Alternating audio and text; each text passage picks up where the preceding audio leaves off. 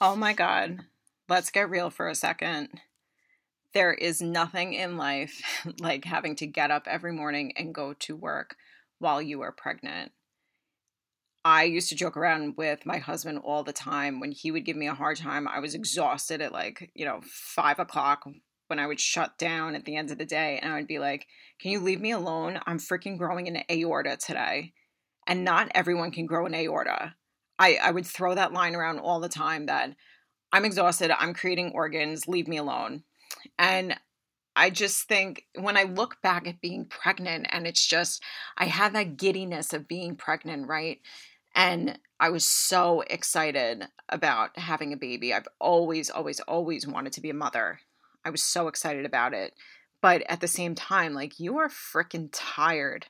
I was exhausted, especially in the first trimester. Oh my God. I was like taking naps during lunch. Thank God I worked remotely. You know, power to all of you women that that are pregnant and have commuted and go into the office. I have a few friends that used to commute into the city from Long Island and oh my god, I you know, you're a better person than me because I don't think I could do it.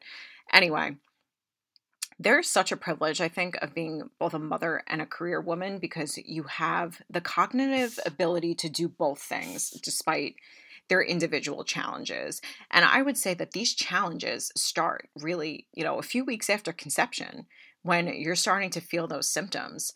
I know my first go around uh, within a week and a half, I remember being out to breakfast with two of my best friends, and all of a sudden, midway through my meal, I had to stop eating. And I looked at them and they're like, You think you could be pregnant? And I said, You know, I don't know what it feels like.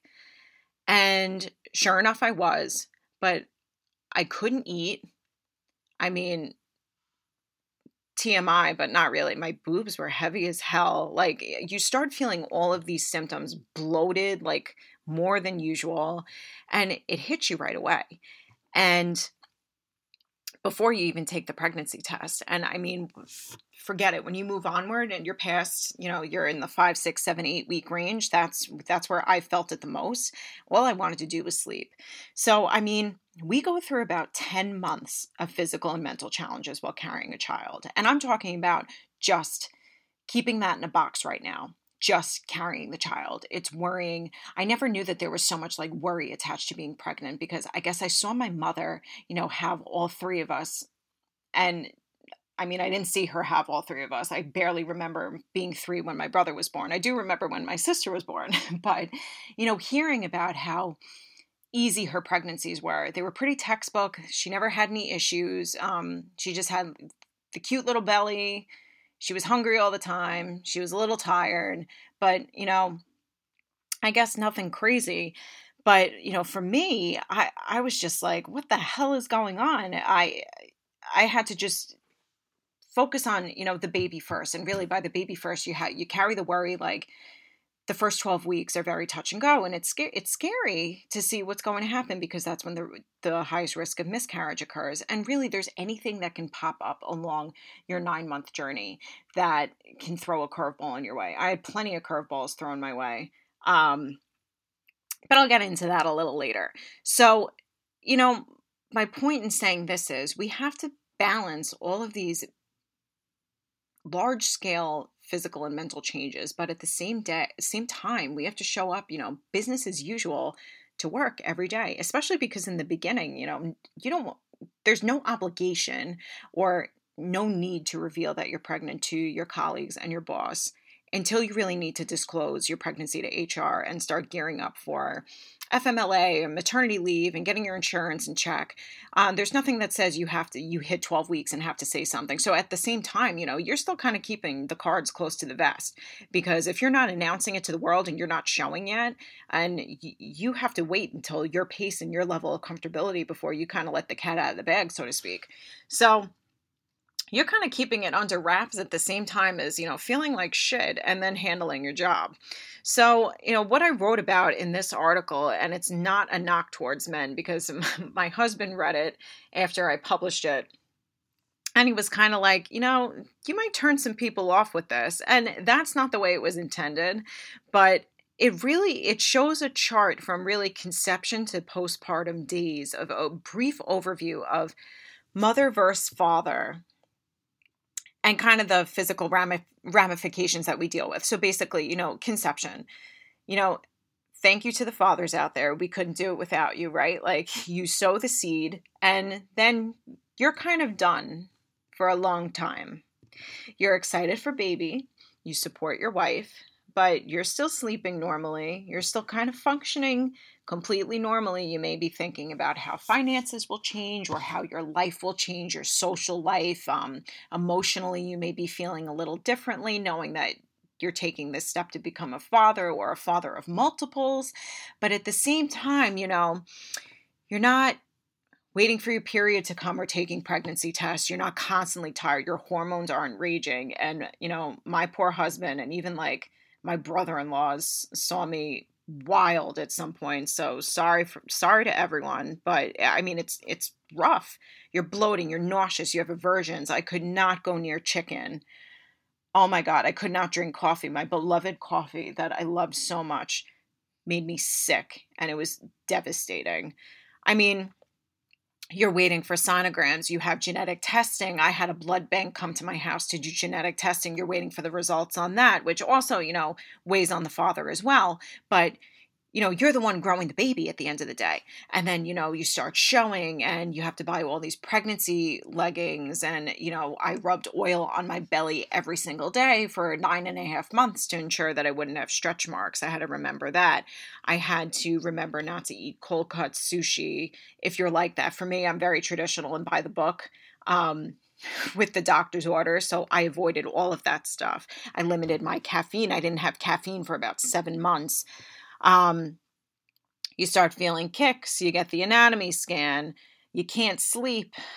And my favorite, you pee every half hour. Now, if you are, if you know me, I'm a huge, I run to the bathroom constantly. Like I'm, I'm always drinking so much water. I'm peeing like an, once an hour normally, right? So think about me on think about me pregnant. I was running there constantly and it was so freaking annoying, especially overnight when I would get up two to three times at night. Oh, that is something that I really do not miss and I'm not looking forward to doing again. Then you get the glucose test. And if you're like me, you'll get diagnosed with gestational diabetes, which was so, so, so fun for me. And for anyone else that has gone through it, you know that it's so difficult. I was essentially on a diet for three months. I was pricking my finger after every meal to make sure that my blood sugar was okay.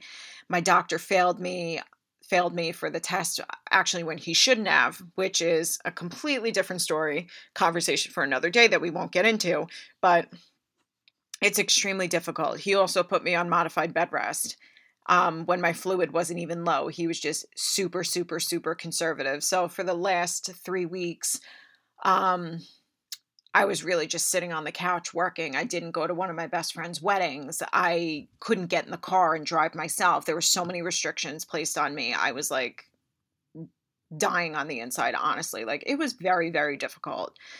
Oh, and then not to mention birth when um you get a massive needle stuck in your spine. If you're like me and had a C-section, get a spinal tap, you know, the catheter is inserted, you're on heavy meds, which helps for a while, but then you get the heavy meds taken off.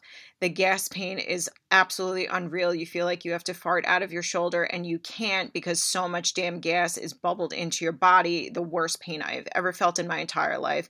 And then, oh, you know, surprise, 2 a.m., you know, when you're extremely exhausted, you've got a puffy abdomen and stitches healing, your milk comes in and you start dribbling all over your nightgown. And what does dad do? Dad is there, but he's not any of this physical stuff that I just mentioned is what the mother endures. And, you know, leading up until birth, this is something that we have to kind of carry out 24 7 while working. And it is some feat, let me tell you. Like, for me, I, I was much more in tune. I wouldn't even say in tune. Um, it was easier for me to work after I had given birth. I think it was more difficult for me to work while I was pregnant just because I was feeling like my body was just like all over the place constantly. And it's really, really tough. And I would say, you know, it's the nature of the beast as being a woman. It's something that you have to anticipate and expect. But I mean, it really just shows like, honestly, congratulations to us. I don't think that women get enough praise because to have to counterbalance your career while dealing with all these different things and running to the doctor, you know, every month, week, you know, it, it varies throughout the pregnancy cycle, you know, good for us, man. I mean, it's wild. I would say that, you know, nobody on my team and nobody that I supported knew I was pregnant until I disclosed it. And I will say, and I'm not saying this to pat myself on the back, but they said that they would never guess that I was pregnant because I still kept everything together. And I would say that's the ultimate goal, right? You know, and I had that luxury also because I worked remotely. And that is something, I mean, one takeaway from COVID that I will be forever grateful for is really the advent and acceptance of remote work. Um, so if I wasn't feeling well, I could, you know, run to the bathroom or prick my finger or, you know, if my hormones were raging, I could cry off camera. There there were times that I could really take care of myself because I was in the comfort of my own home. Um, I could lie down on my bed for a second. I could run and get Tums if my indigestion was out of control.